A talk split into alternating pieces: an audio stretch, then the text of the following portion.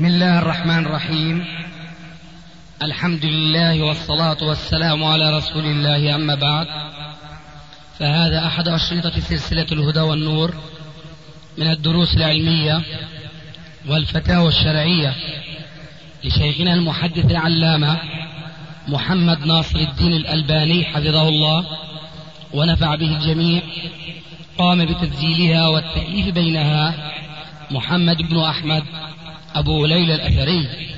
إخوة الإيمان، والآن مع الشريط الثاني عشر بعد الثلاثمائة على واحد. نعم. الشيخ محمد الغزالي غفر الله له بكتابه السن النبوي بين أهل الفقه وأهل الحديث تقدم بآراء في الغناء والمس الشيطاني.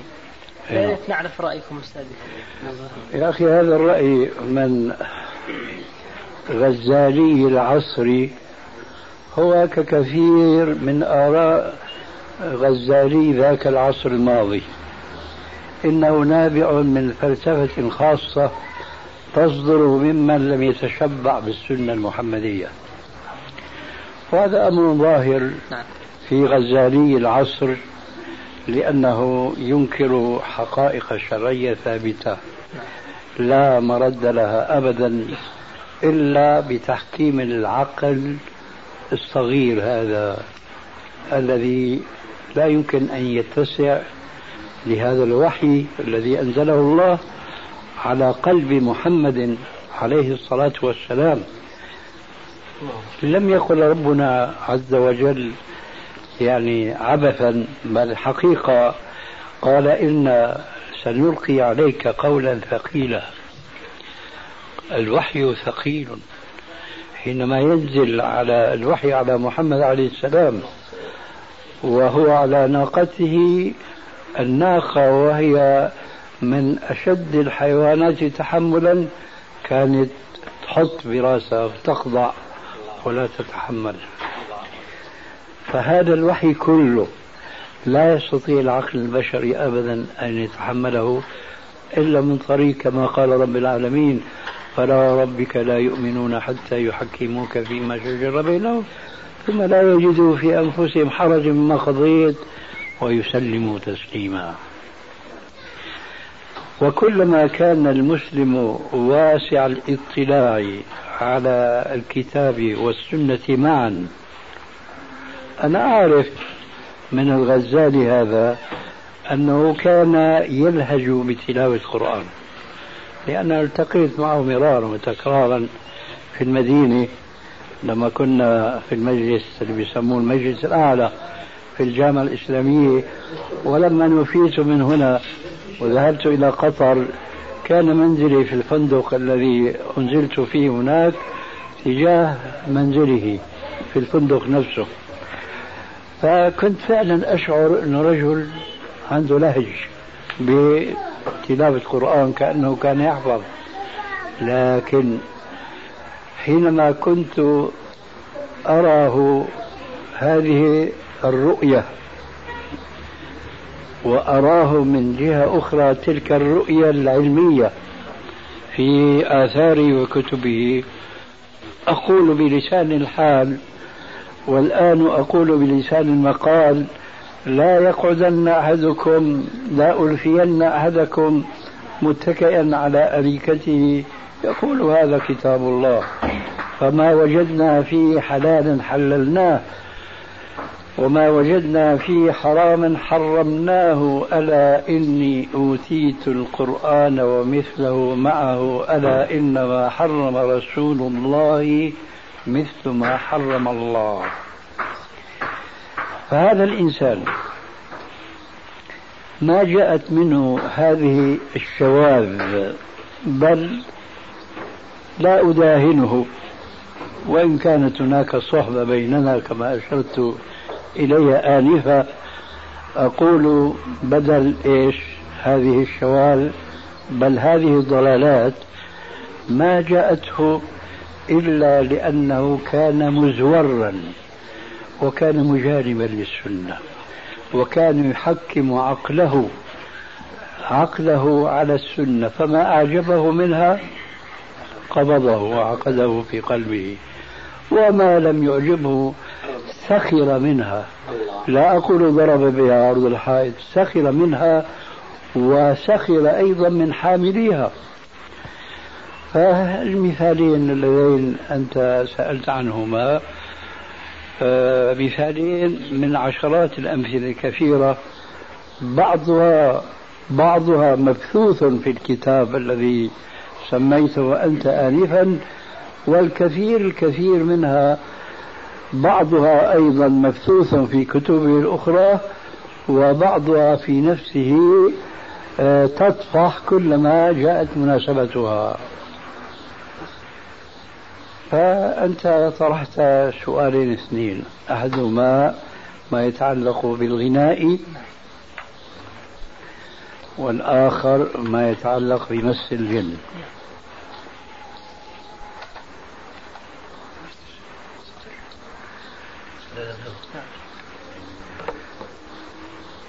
هنا سيظهر أثر الجهل بالسنة بمن يزعمون أنهم ينتسبون إلى السنة.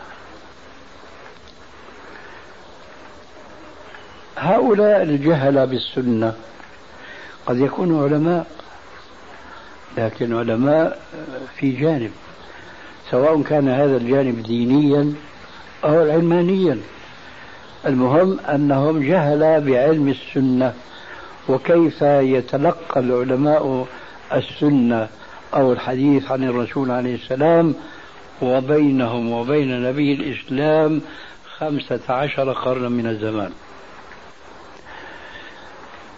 هؤلاء الأصل عندهم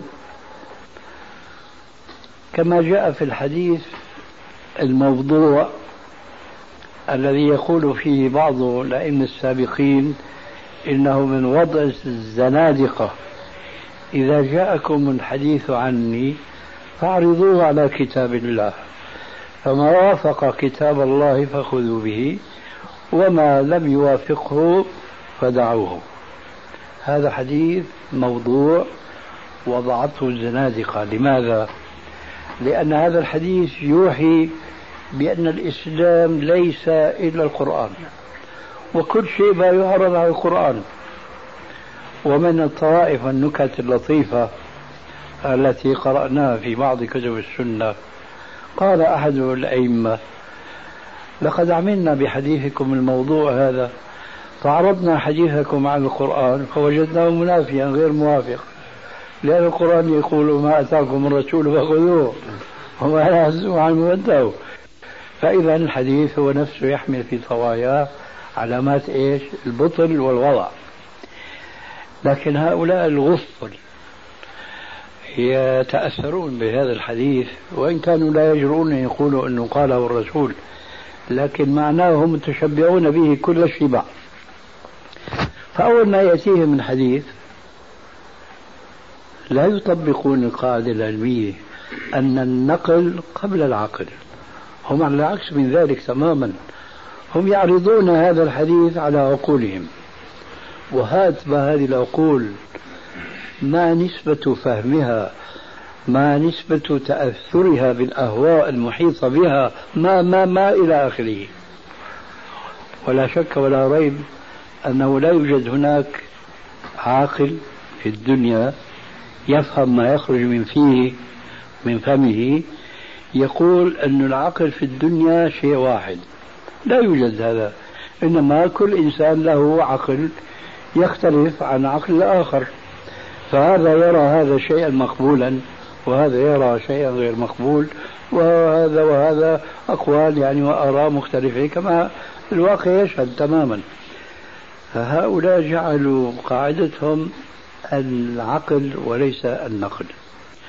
وهذا الرجل بالذات يمجد بالعقل، ومن تمجيده أنه يقدمه إيش على النقل.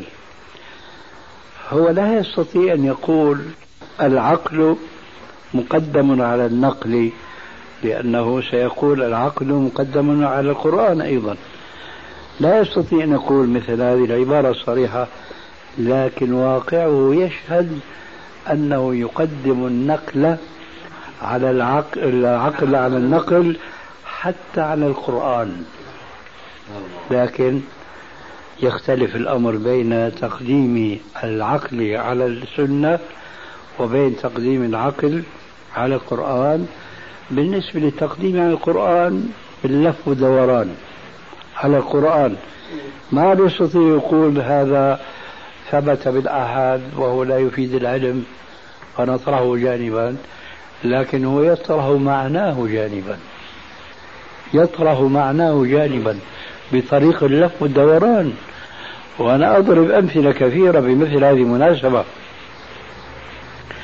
الفرق الإسلامية التي لا يمكن حصرها اليوم وقد أحصاها الرسول عليه السلام بوحي السماء باثنتين وسبعين فرقة وحكم عليها بالنار، لكن الفرقة اللي هي الثالثة وسبعين قال هي الفرقة الناجية. اثنين وسبعين فرقة من أين جاءهم الاختلاف؟ هو من باب تحكيم العقل على النقل. المعتزلة والخوارج والمرجئة وما أدري فئات أخرى قد يكون انقرضت أسماؤها وبقيت مسمياتها، كلها تؤمن بأن القرآن كلام الله، لأنه إن تصورنا فئة تقول القرآن ليس كلام الله ما دخلت في الإسلام، لكن هذه فرق إسلامية. إذن لماذا هذا الاختلاف؟ لأنهم لما تأتيهم الآية نظروا إليها بعقولهم، فما وافق عقولهم قبلوه وإلا رفضوه. هذا هو سبب اختلاف هذه الفرق كلها. أما مبدأ ويسلم تسليما، فبدل أن يكون للكلام الإلهي للعقل البشري، هذا هو التسليم. ما آمن به العقل فهو يجب التسليم به ولا فلا. لكن السنة أو ما أسهل شيء عندهم أن يقولوا هذا حديث آحاد ولا يفيد القطع. علماء المسلمين حتى اليوم يفرقون بالإجماع بين الأحكام بأنه لا يشترط في دليلها أن يكون قطعيا. يجمعون على هذا أن الدليل متعلق بحكم شرعي يكفي أن يكون ظنيا، ومقصود بالظني يعني الظن الراجح. لكن بعضهم خاصة من المتأخرين قالوا هذا الدليل لا ينهض لإثبات العقيدة، العقيدة لابد ما يكون دليلها قطعي الثبوت قطعي الدلالة. هؤلاء الآن دعوهم جانبا، قولتهم هذه متعلقة بالعقيدة. لكن نقول جدت الآن فئة من الناس، منهم الرجل المذكور آنفا ومنهم صاحبه ورفيقه وابن بلده القرضاوي، يدفعون الآن الأحكام الشرعية بحجة أنه ما في عليها دليل قطعي ما في عليه دليل قطعي وهذا هدم للإسلام. لأنه من المعلوم أن أكثر الأحكام الشرعية إما أن تكون قائمة على الأحاديث النبوية وإما على الاجتهادات القياسية. فالأحاديث النبوية أقل أكثرها ليست متواترة، أقلها آحاد. حديث الآحاد عندهم يفيد الظن. فإذا قيل في حكم ما، ونحن الآن في صدد الغناء لا يوجد فيه، يوسف القرضاوي يقول طبعا موافقة منه الغزالي هذا، لا يوجد نص قاطع في تحريم آلات الطرب وآلات الموسيقى، ولذلك صدرت من يوسف القرضاوي فتوى لأحد المغنين البريطانيين الذي مهنته الغناء، ثم هداه الله، أرجو أن يكون اهتدى فعلا إلى الإسلام هداية صادقة مخلصة، اهتدى إلى الإسلام. لكن هو سمع من هنا وهناك أنه الغناء حرام، فأرسل إليه مطمئنا أنه ما في مانع أن تظل في منتكره، لأنه لا يوجد دليل قاطع يحرم آلات إيش الطرب وآلات الموسيقى. أدخلوا كلمة قاطع، اشترطوا في الدليل أن يكون قاطعا خلاف لعلماء المسلمين جميعا، مشان يتسنى لهم نسف هذا ونسف هذا وهذا بحجة إيش؟ ما في دليل قاطع. وثم يساعدهم على ذلك أنه أقل شبهة تعرض من بعضهم بجهل أو بعلم أن هذا الحديث فيه مغمز استرحنا منه، لأنه هنا ويرشي لو كان في صحيح بخاري وصحيح أحد وأحد لا تثبت فيه عقيدة، فما بالك إذا كان فيه غمز. هذا الذي أصاب حديث المعازف الذي هو في صحيح البخاري بلفظ لا يكونن نعم أقوام في أمتي يستحلون الحرى والحريرة والخمر والمعازف يمسون في لهو ولعب ويصبحون وقد مسخوا قردة وخنازير. وجدوا ابن حزم الظاهري ألف رسالة بعنوان الملاهي، كنت أنا في دمشق نشطت وألفت رسالة في الرد عليه، لأنه ضعف هذا الحديث وغيره من جهة، واحتج بأحاديث صحيحة على إباحة الغنى وآلات الطرب من جهة أخرى. ومع الأسف هذه كانت مسودة وما أجدها الآن في مكتبتي الشاهد. فيتعربشون ويتمسكون بأنه ابن حزم طعن في هذا الحديث وعله بأنه منقطع بين البخاري وبين شيخه اللي اسمه هشام بن عمار. أنا بقول في مثل تعلمته وأنا صغير، الغريق يتعلق ولو بخيوط القمر.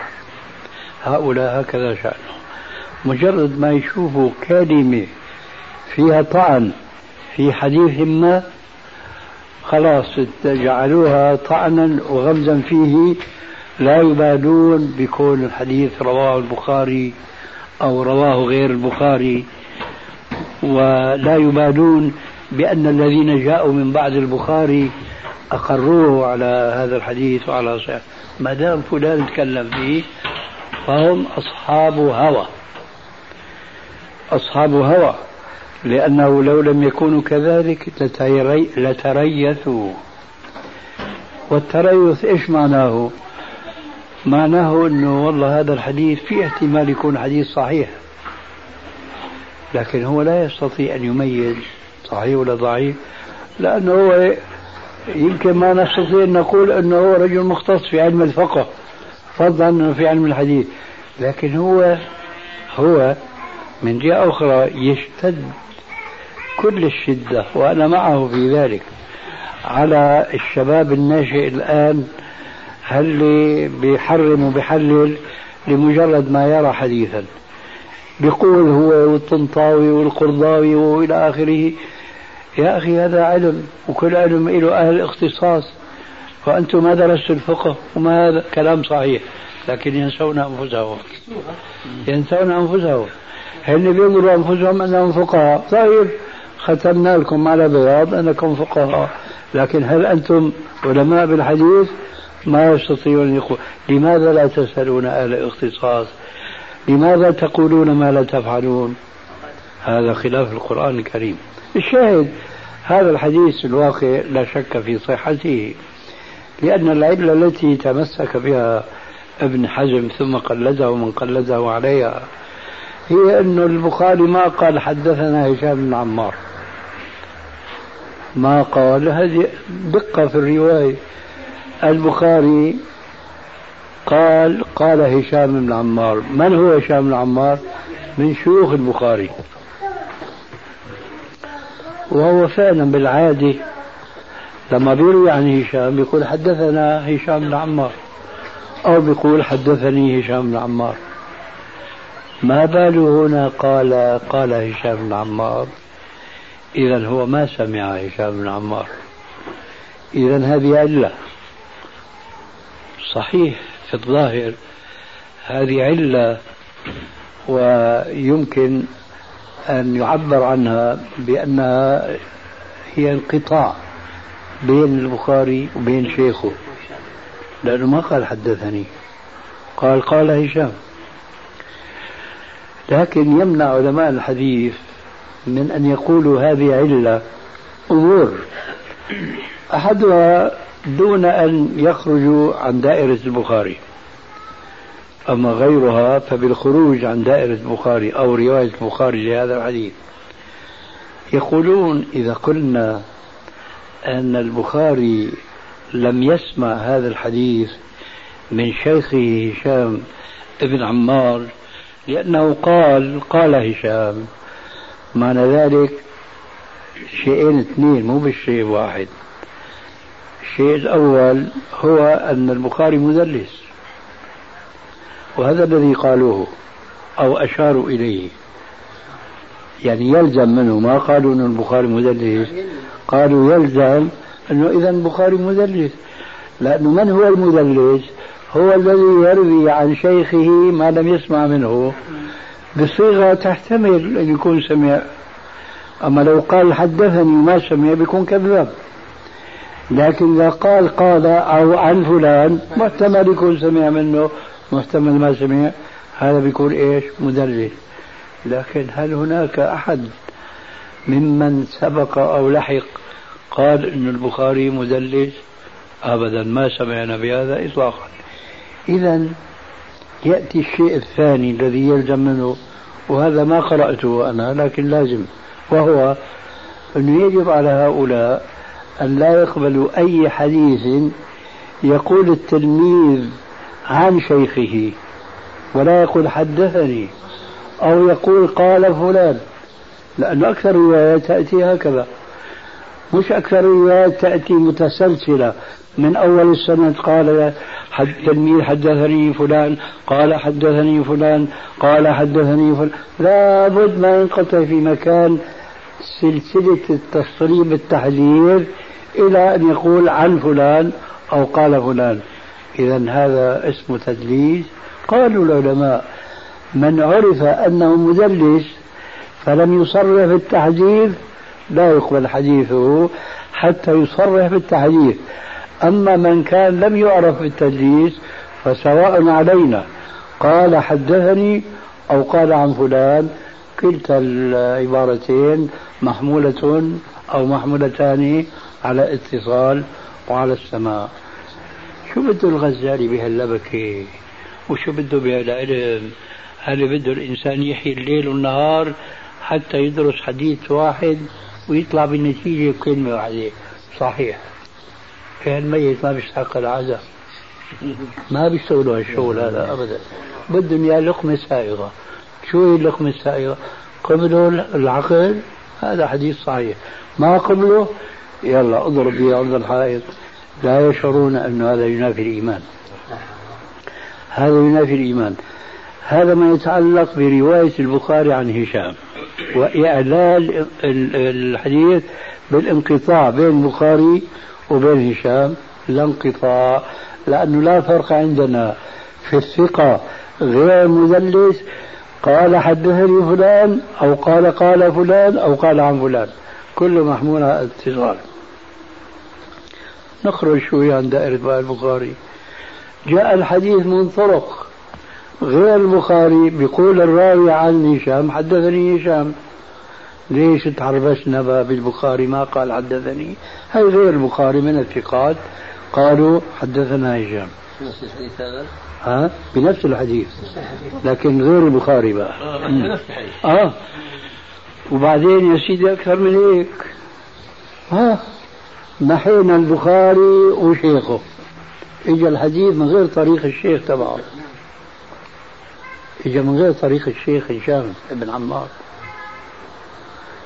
لكن هاي بدها بحث وما بيساعدنا الوقت والفلسفه اللي بيديروا فيها حياتهم كلها، انه يبحثوا ولا نفسهم الاماره بالسوء تسمح لهم بان يسالوا اهل الاختصاص واهل العلم، لان هذا فكر ما بيشرفهم.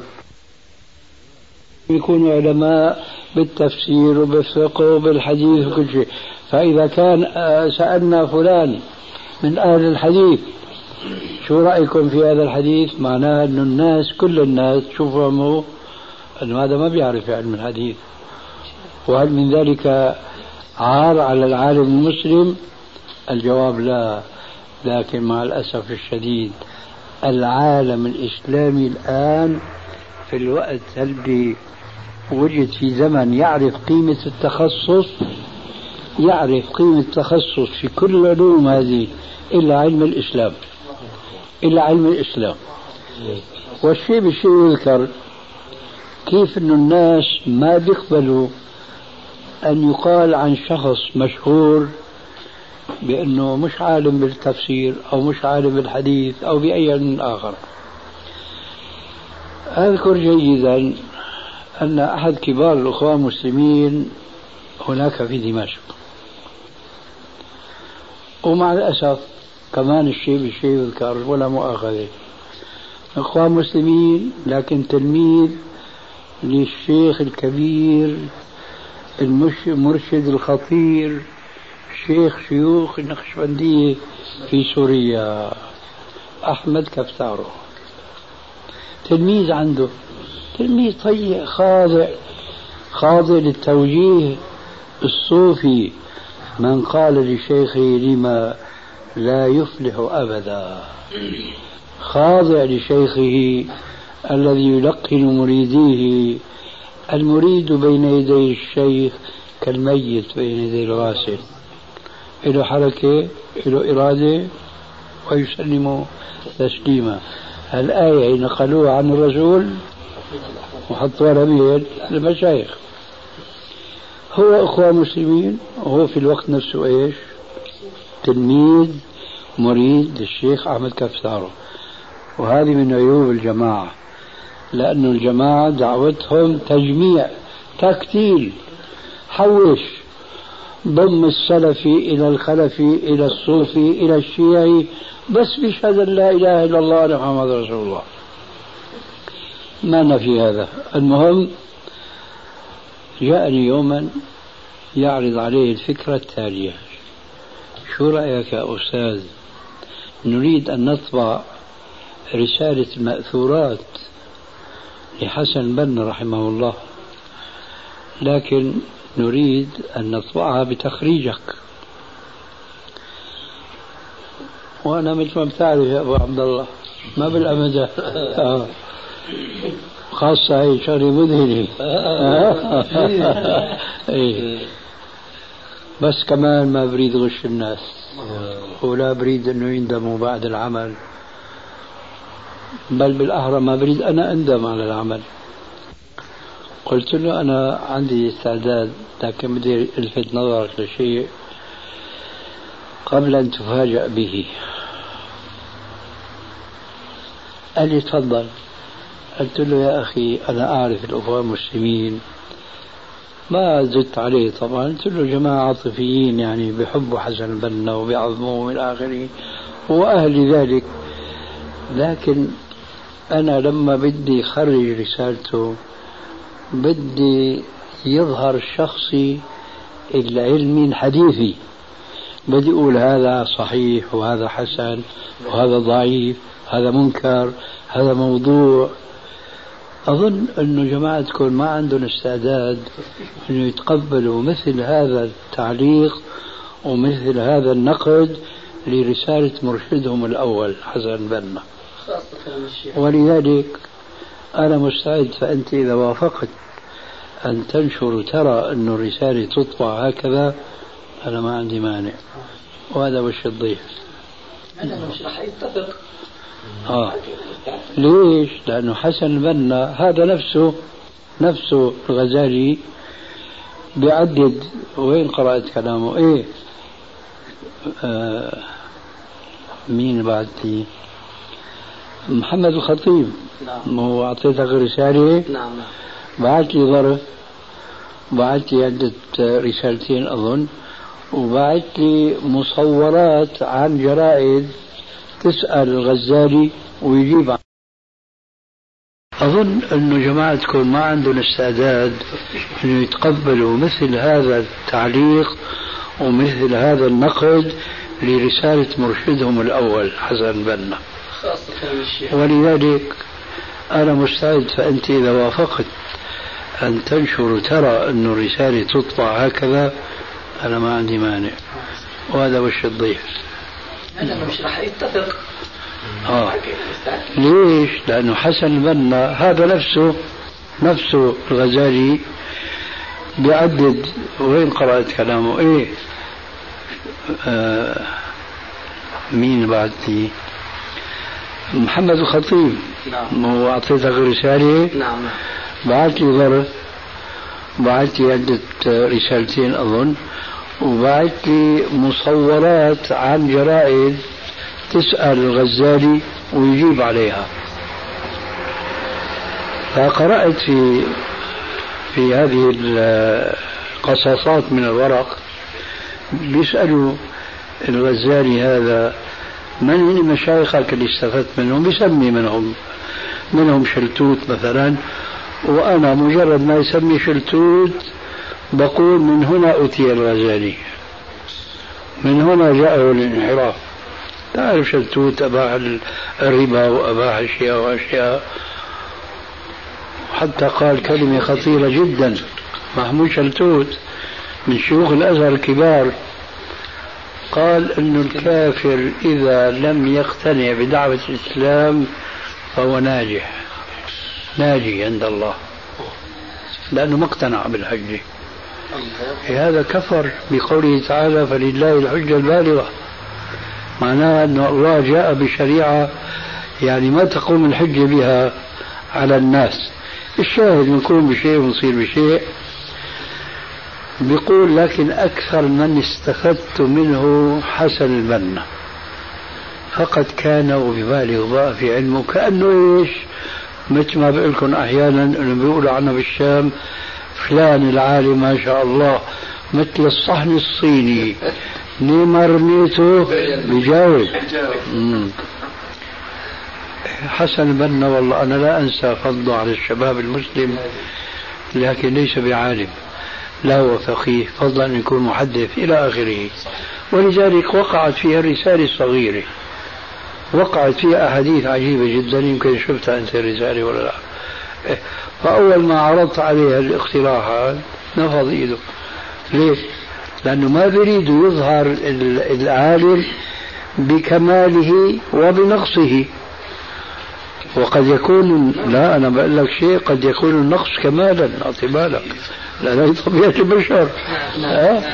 كفى المرأة نبلا أن تعد معائبه. أي نعم.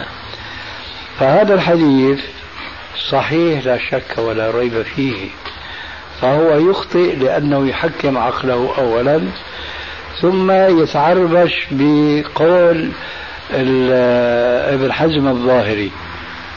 من جهة أخرى هلا بس يجي رأي من حزم بيسلط عليه شهبه وسهامه يكاد يحرقه في قبره.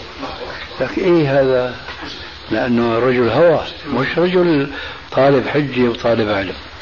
أما فيما يتعلق بمس الشياطين لبني الإنسان، إذا أستاذي قبل أن ننتقل الله يبارك فيك أستاذي طبعا. يعني يعني نفهم من كلامك أن الحديث ثابت فتحرم بالتالي المعازف كلها. لا شك أبدا، إلا بقى إذا بدنا ندخل في الناحية الفقهية نستثني من المعازف فقط الدف ويوم العرس ويوم العيد للنساء والرجال والنساء. لا والرجال الرجال إذا ضربوا بالدف معناها صاروا نساء. ف... حتى حتى قديما مين اللي كان بيضرب بالدف؟ الجواري، مش يعني النساء الفحلات الكبار، الجواري.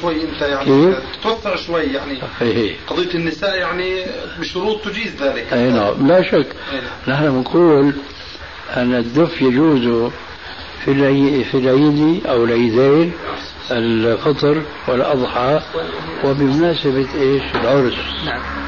لكن لكن يشترط في هذا الدف أن لا يكون مركب عليه الجلاجل، الصمجات هذه اللي تجعل الصوت مرطب يعني شوي للجو أكثر. أي نعم. آه وهذا يعني خاص فقط فيها العيدين والناس يتوسعون هنا. قد يأتي عيد لا أصل له في الشرع بيقولوا هذا يوم فرح ويوم عيد. فالحديث هذا عام، ونحن نعلم أنه ما من عام إلا وقد خص كما يقول بعض الأصوليين، فهذا من جملة ما خصص بدليل حديث أبي بكر، وهذا مما أخطأ فيه ابن حزم الله يرحمه لما دخل أبو بكر على النبي صلى الله عليه وسلم يوم عيد وعنده جاريتان تغنيان بغناء بعاد يضربان عليه بدف، فصاح بأعلى صوته: أمزمار الشيطان في بيت رسول الله صلى الله عليه وآله وسلم؟ وكان رسول الله صلى الله عليه وآله وسلم مسجن، فرفع رأسه وقال: دعهما يا أبا بكر، فإن لكل قوم عيدا وهذا عيدنا. أخذ ابن حزم من هذا الحديث أن الآلة هذه يجوز الضرب عليها بدون قيد ولا شرط، بينما الحديث صريح: دعهما يا أبا بكر فإن لكل قوم عيدا وهذا عيدنا. هي جملة تعليلية، فإن لكل قوم عيدا وهذا عيدنا، هذا عيدنا. آه. فإذا ليس في الحديث إباحة عامة لضرب الدف وبخاصة للرجال، إنما هن النساء، وهنا ذكرت الجواري. فإذا حديث هشام بن عمار حديث صحيح، لكن يخصص هو وما كان في معناه من أحاديث أخرى. آه طبعا أعرض عنها الغزالي وغيره من أصحاب الأهواء لأنها لا تناسبهم.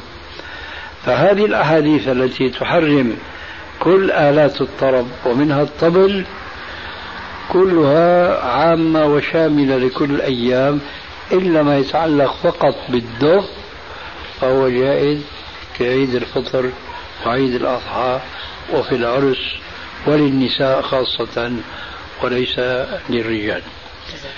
نأتي إلى موضوع إيش؟ تسلط الجن على الإنس.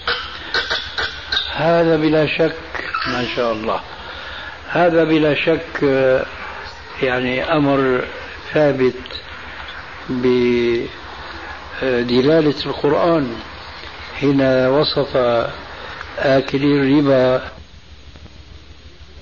الذين يأكلون الربا لا يقومون إلا كما يقوم الذي يتخبطه الشيطان من المس، ذلك بأنهم قالوا إنما البيع مثل الربا وأحل الله البيع وحرم الربا، فمن جاءه موعظة من ربه فانتهى فله ما سلف وأمره إلى الله، ومن عاد فأولئك أصحاب النار هم فيها خالدون.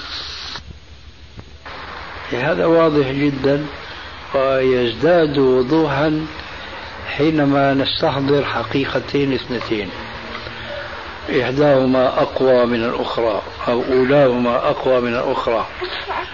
الأولى هي أنه جاءت أحاديث أن النبي صلى الله عليه وسلم مر بامرأة وعندها صبي مصاب ممسوس، فشكت أمره إلى النبي صلى الله عليه وسلم، فقرأ عليه بعض الآيات وأمر الجان المتلبس به بالخروج، فخرج كأنه دخان، فكأنما نشط من عقال. وكان الرسول مارا بها في طريق له، لما رجع سألها كيف هو، فقالت: يا رسول الله هو كأحسن ما يكون. أي نعم. هذا الشيء الأول والأولى. الشيء الثاني أنه لا يزال المسلمون يستنون بسنة الرسول عليه السلام في استخراج الجن من الإنس الممسوس. ومن أشهر هؤلاء العلماء قديما هو شيخ الإسلام ابن تيمية رحمه الله. وأنا أعتقد لو لم يكن عندنا إلا هذا المثال لكفى دليلا أنه في هناك مسلمة، لأنه ابن تيمية هو أبعد علماء المسلمين الذين عرفناهم عن أن يدخله مس من الشيطان عقلي. نحن كان مسنا بدني، لكن كثير من العلماء يمسون من الشياطين عقليا، والأمثلة ما هي بعيدة عنكم ما هي بعيدة عنكم أينا. وهذا بلا شك أخطر من ذاك. آه. لكن ابن تيمية تبارك الله أحسن الخالقين أبعد الناس عن الخرافة وعن الزغل وعن الغش وعن شياطين الجن والإنس وإلى آخره. فإذا كان هو كان يعني إذا أتي إليه بشخص ممسوس يقرأ عليه بعض الآيات القرآنية وينهر المتلبس به فيخرج منه فيعافى بإذن الله تبارك وتعالى. لكان هذا كافيا كدليل عملي من مثل هذا الإمام الجليل، ما بالكم وهو يقتدي بسيد الأنبياء والرسل عليه الصلاة والسلام. يعني ما وراء العقل فهم لا يقبلونها، وهذا يناقض الذين يؤمنون بالغيب. هنا علي قرأ من أيام أو سابقا عن الشيخ الشعراوي يعني ينقل بعض تفسير من آية الحجاب. شيخنا قبل الأيام لما كنا في بيتكم مع إخواننا السعوديين ذكرت. ما شاء الله. أعيذك بكلمات الله التامة من كل شيطان وهامة وعين اللامة. نعم أستاذي، ذكرت قبل أيام لما كنا جالسين أنه للأسف بعض هؤلاء الذين يردون عليه ينقلون هذه الشروط، شروط الحجاب التي يعني أنت أول من فصلتها بهذا التفصيل ولا الحمد أيوة. كذا أيوة. فرأيت عجبا في رسالة الشعراوي محمد متولي الشعراوي ينقل نفس عبارتك أستاذي: ولقد تتبعنا الآيات القرآنية والأحاديث النبوية والآثار السلفية فرأينا أن شروط الحجاب كذا، وذكر بنفس حروف الأستاذ. لكن للأسف طبعا ما عزا يعني. نسأل الله العافية. هذول يردوا علينا بياخذوا بضاعتنا وبيهجموا علينا. الله أكبر. لما يتعلق في موضوع حديث البخاري أستاذي من العجائب يعني شيئين اثنين: شيء متعلق بالمقلد وهو ابن حزم، وشيء متعلق بالمقلد وهو الغزالي. آه الشيء الأول أستاذي إنه ابن حزم لما أعلى الحديث بالانقطاع ما جاب سيرة هشام بن عمار، ولكن قال هذا الحديث منقطع لم يتصل ما بين البخاري وصدق ابن خالد وهو شيخ هشام بن عمار شيخنا، ونبه على هذا العيني والعراقي ويعني كثير من العلم. لكن المشهور عنه في الأذهان أنه قال عن هشام بن عمار، وإلا اللي أثبته في المحلى وهو الأشهر بين أيدين الناس أنه قال لم ينقطع بين البخاري وبين صدقة ابن خالد، وفي واسطة قبل صدقة يتصل. أي نعم لم يتصل. لم يتصل قصدي بين البخاري وبين صدقة ابن خالد وهو شيخ شيخ البخاري وليس شيخه. وبهذا الكلام تأكيد الكلام الأستاذ اللي ذكرته يعلق ابن القيم فيقول: والبخاري أبعد خلق الله عن التدليس، بهذه العبارة الجميلة. هذا الشيء الأول شيخ. الشيء الثاني بالنسبة للغزالي يعني في هذا الكتاب له فلسفة عجيبة جدا لم يسبق إليها. إيش يقول؟ يقول: ولعل الرسول عليه الصلاة والسلام أراد بهذا الحديث أجزاء الصورة مجتمعة. لا هذا مسبوق إليه، مسبوق شيخنا. ما الدكاترة يقولون يا شيخنا شو يعني لو تكلمنا عن هاي النقطة يعني إيه هذا الكلام باطل. هذا ليه؟ لسببين اثنين. السبب الأول قوله عليه السلام: يستحلون يستحلون وكل عربي يفهم أن معنى يستحلون أن الشيء المستحل أصله حرام. فإذا حينما يقول ليكونن في أمتي أقوام يستحلون الحرى أي الزنا والحرير أي البلدي والخمرة. كل هذه الأشياء معروفة أنها حرام لذاتها فهم مع ذلك يستحلونها. فكذلك الأمر الرابع المعطوف على سابقه يكون أيضا محرما أولا بدليل أنها داخلة تحت عموم قوله يستحلون أي هو حرام يستحلونه، وثانيا بدلالة اقتران، وإن كان العلماء لهم كلام هنا أنه دلالة اقتران ضعيفة.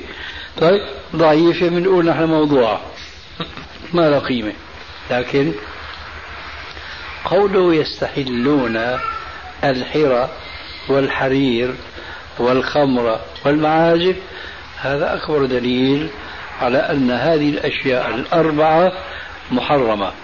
ممكن أن يقال أن هذا الوعيد الشديد الوعيد الشديد يمسون في لهو ولعب ويصبحون وقد مسخوا قردة وخنازير بالنسبة للهيئة بالنسبة للمجموعة، لكن لا يمكن أن يقال أنه هذه المجموعة محرمة، لكن إذا فصلنا بعض عن بعض تبقى بعضها مباحة. هذا لا يمكن أن يقال، هذا تعطيل للنص. يعني شيخنا من من تذكر السبق يعني أو سبقه في بالذهن الآن ولا ما؟ لا مع بعينه ما ما, ما أذكر، لكن قيل أكيد يعني. بس مسألة مخطوط ثمرات النظر في علم الأثر للصنعاني سمعت به؟ لا ما سمعت. ثمرات النظر حقيقة عثرت عليه في دار الكتب الوطنية بالرياض وهو الآن معي. آه أي نعم. كبير؟ ما هو كبير، هذا هو. يعني أنا صورته من هناك. جميل. نعم. الصنعاني. للصنعاني. نعم. صاحب سبل السلام هو يذكر. إيه بس هو له الكتاب شو اسمه ذاك؟ توضيح الأفكار. هو يعزو لهذا الكتاب في توضيح الأفكار، يقول وقد فصلت هذه المسألة في الثمرات بعض مسائل يعني. أيوة. ولهذاك أوعب من هذا. أيوة. وهذا للفائدة شيخنا حقق رسالة دكتوراه في السعودية. فقط في مجلد ضخم نعم. ونوقش في. أي نعم. والخط هذا خط مين يا أستاذ عرفته؟ والله كأنه خط حديث يعني. ما حفظت الاسم هو المقصود في هذا.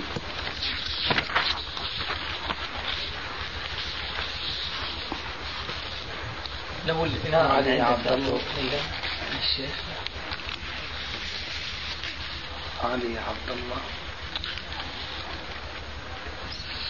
صباح يوم الأحد في ألف ألف واحد خمسين حديث يعني متأخر. أنت صورتها إلى غاية حققها ولا إيه؟ والله أنا كنت يعني في نيتي ما دام الشيخ ذكر أنا كان في نيتي إني أعرضها على أوه ما محققة يعني. أنا قرأت شيخنا سمعت مناقشتها في الدين. طيب يا أستاذ خضر يعني تسمح لنا الحديث هذا؟ الله يجزيك خير يا سيدي. هات نشوف بالنسبة لموضوع الرضعة. إيه؟ بالنسبة للتحريم الرضعة يعني على حد علمك الرضعة التي تحرم أه بس ما أنا بقول أن الرضعة يعني عدة أقوال في هذا. بقول الرضعة منهم من يقول أن الرضعة مثلا يأتي ويلتهم الثدي يعني. آه المقصود منه يأتي ويلتهم الثدي وبعدين يسكيك وبعد شوي بتركه بعدين بعود له هذه تعتبر رضعة ويعود ثانية وهذه تعتبر رضعة ثانية. بعدين في ناس بيقولوا لا الرضعة هي الرضعة المشبعة يعني يرضع يرضع يرضع حتى إيش يمتلئ يمتلئ نعم يمتلئ أمعاء ويبعد عن الثدي. أي نعم. فبالنسبة للرضعة يعني حقيقة هو هذا المقصود يا أخي، عددها خمس وكل واحدة رضعة مشبعة فالمجموع خمس رضعات مشبعات يعني. لا. حقيقة المسألة هاي في بعض كمان المشايخ الله يجزيهم الخير مثلا الشيخ أحمد السالك الله يجزيه الخير يعني آخر قبل امبارح كان في أحد الإخوة بتناقش وياه وكان الشيخ أبو غزوان معاه الرفاعي ما غيره فالشيخ علق على هذا الأمر وقال الرضع هي أن يعني يقبل على الثدي بعدين يترك يعتبر رضعة الشيخ أبو غزوان بيقول إنه لا هي الرضعة المشبعة. طبعا الشيخ أحمد قال عاد الشوكاني قال الشوكاني يعني يعني يقول هذا الكلام القول يعني متوسع ويقول آه المقصود فيه آه المصة نعم آه يعني يوصف الماسك وبعدين يتركه مم. بعدين يعاود يغضوه تعتبر هاي رضعة بعدين يعاود يرجع له. هذا القول أنا أعتبره مهما كان شأن القائل به قولا باطلا والله أعلم. طبعا هو قال إنه الشوكاني يقول بالنسبة لهذا الكلام ما ليش لكن نعم. أقول ليش قول باطل؟ لأن هناك أحاديث تصف الرضاع المحرم بأنه ما أنبت العظم وأن أنشز العظم وأنبت اللحم. فأنت إذا تصورت خمس رضعات يعني خمس مصات يعني ليس المقصود انه يعني المصايق على طول الطفل يقبل على الثدي كويس بعدين بده ياخذ نفس يتريح برفع هاي تعتبر رضعه. وانا شو عم اقول؟ نعم ليس المصايق وانا شو بقول؟ نعم يا سيدي بقول ليس الامر كذلك لانه الولد اللي حط مص والتهى وترك هذا بالكاد انه يربيه مو يشبعه وينميه. مصة افترض خمس مصات هذه الخمس مصات على هذا اللهو الذي يلهو به الطفل عادة وهو على ثدي أمه هذا ما يشبع ما بيغذي ما بينمي العظم وبيكسر اللحم. عرفت كيف؟ نعم. والحديث الآخر لا ما أدري أنا إذا كان هو بيستحضر أنه إذا كان من أحاديث صحيحة في الموضوع نعم يحرم من الرضاع ما فتق الأمعاء نعم يعني بده يشبع. كلمة التشبيع أخذت من هذه الأحاديث. رضع تكون مشبعة نعم هو إخراجها لعل الشيخ أحمد يقصد بها نعم أنه هذه الأحاديث تبين الفترة اللي يعني تكون الرضاعة مؤثرة فيها اللي هي فترة تفتق الأمعاء وتكوين العظام واللحم. والشيخ يقول أنه قول الرسول صلى الله عليه وسلم لا لا تحرم الإملاجة والإملاجتان فلا معنى لذكر الإملاجة إن لم تكن هي التي تحرم. هذا الحديث نافي نعم ها؟ نعم هاي يعني يقول أن هذا الإرضاع غير محرم نعم تركناه جانبا. بدنا هلا الشيء المثبت للرضاع المحرم ما هو؟ حسب ما, ما أنت فهمان من الشيخ أحمد ما هو الإرضاع المحرم؟ بدك تقول المصة نعم هو يذكر أنه الإملاجة خلاص نحن عرفنا أنه هو بس أنا بقول حسب ما أنت فهمت منه ما هي الرضعة المحرمة؟ الإملاجة والإملاجتان ليستا محرمتان الثلاثة لا الأربعة لا الخمسة لا صح؟ طيب الخمسة محرمة الخمسة محرمة ماشي. بدنا نحن الآن الدليل على أنه الرضعة أو الإملاجة الخامسة والرابعة والثالثة مجرد مصة يحرم ما هو الدليل؟ هو الأستاذ يعني يذكر أنه المصة والمصتان والإملاج معنى واحد ما ليش؟ من ناحية اللغوية يقول نفس الرضعة هي الإملاجة ما ليش؟ نعم وانا لا هذا لا أدندن على خلاف هذا مو هن بمعنى واحد إن لفظة الإملاج وحطينا طيب الآن نحن نقف عند المصة. ما هي المصة التي تحرم؟ مجرد ما الولد يمص من الثدي ما يساوي رأس الإبرة هي اسمها مصة أو لا. إذا بدنا نعرف شو هي المصة اللي بترضع نعم. ثم ما أنبت العظمة وأنشز اللحم وما فتق الأمعاء، كيف يفسرها حتى يلتقي مع مجرد المص؟ أنا ما سمعت منه، لكن كأنه يقصد أنه الفترة هاي تحدد الفترة اللي هي الفترة التكوين، يعني عندما يرضع الطفل في هذه الفترة التي فيها تتفتق أمعاءه. بعدين الرضاعة الشرعية، بعدين الطفل يعني بتكون فترة نموه في بداية حياته، فترة يعني على طول يعني سريع، حتى النوم الك... يعني بقول الأطباء ما بينصحوا إنه الطفل يأخذ مادة هاي الفاليوم لا أو الغماء الغريب إنه ينام فيها. ليش؟ لأنه بيكون جسمه قابل للنضوج فوري، يعني بخلاف إيش؟ بخلاف الكبير والناضج. عرفت علي سيدي؟ نعم. آه من هذا القبيل والله أعلم. هذا وشو علاقته بالموضوع؟ يعني بالنسبة للشغلة يعني إنه بجوز يعني الطفل في بداية عمره يعني أقل شيء يؤثر عليه حتى من مواد مغذية من شغلة زي أيوة. آه من هذا القبيل بتكلم معه يعني. أيوة. آه. أي نعم. بس الأقل القليل هو يقوم آه. ب... بتنمية الجسم، هيك بقول الأستاذ خضر. أي نعم. أقل القليل من المعص هو يعني بقوم بالتنمية. شغلة طبية يعني إحنا بنسمعها من الأطباء، يقول لك إنه الطفل يعني بيمنع مثلا، بقول لك إنه الأصل ما تخليه يعني يكثر من النوم. ليش؟ لأنه النوم بصير عنده خلص نمو، يعني آه يقلص ويخفف عملية النمو للطفل الطبيعية. هاي شغلة طبية بس. على كل حال هاي الناحية الطبية يعني ما بترجع هذا القولين ولا بتنزل من قيمته، يعني قضية قضية شرعية. وعلى كل حال نحن نرى أن الأحاديث اللي ذكرناها ما تعني يعني مجرد نص ما في التغذية الكاملة، وإنما التغذية الكاملة وخمس رضعات هي التي تحرم، والله أعلم. نصيحة هيك للشباب، اللهم وبحمدك، نصيحة يا شيخ لآخر الشباب، استغفر الله. الله يبارك فيك.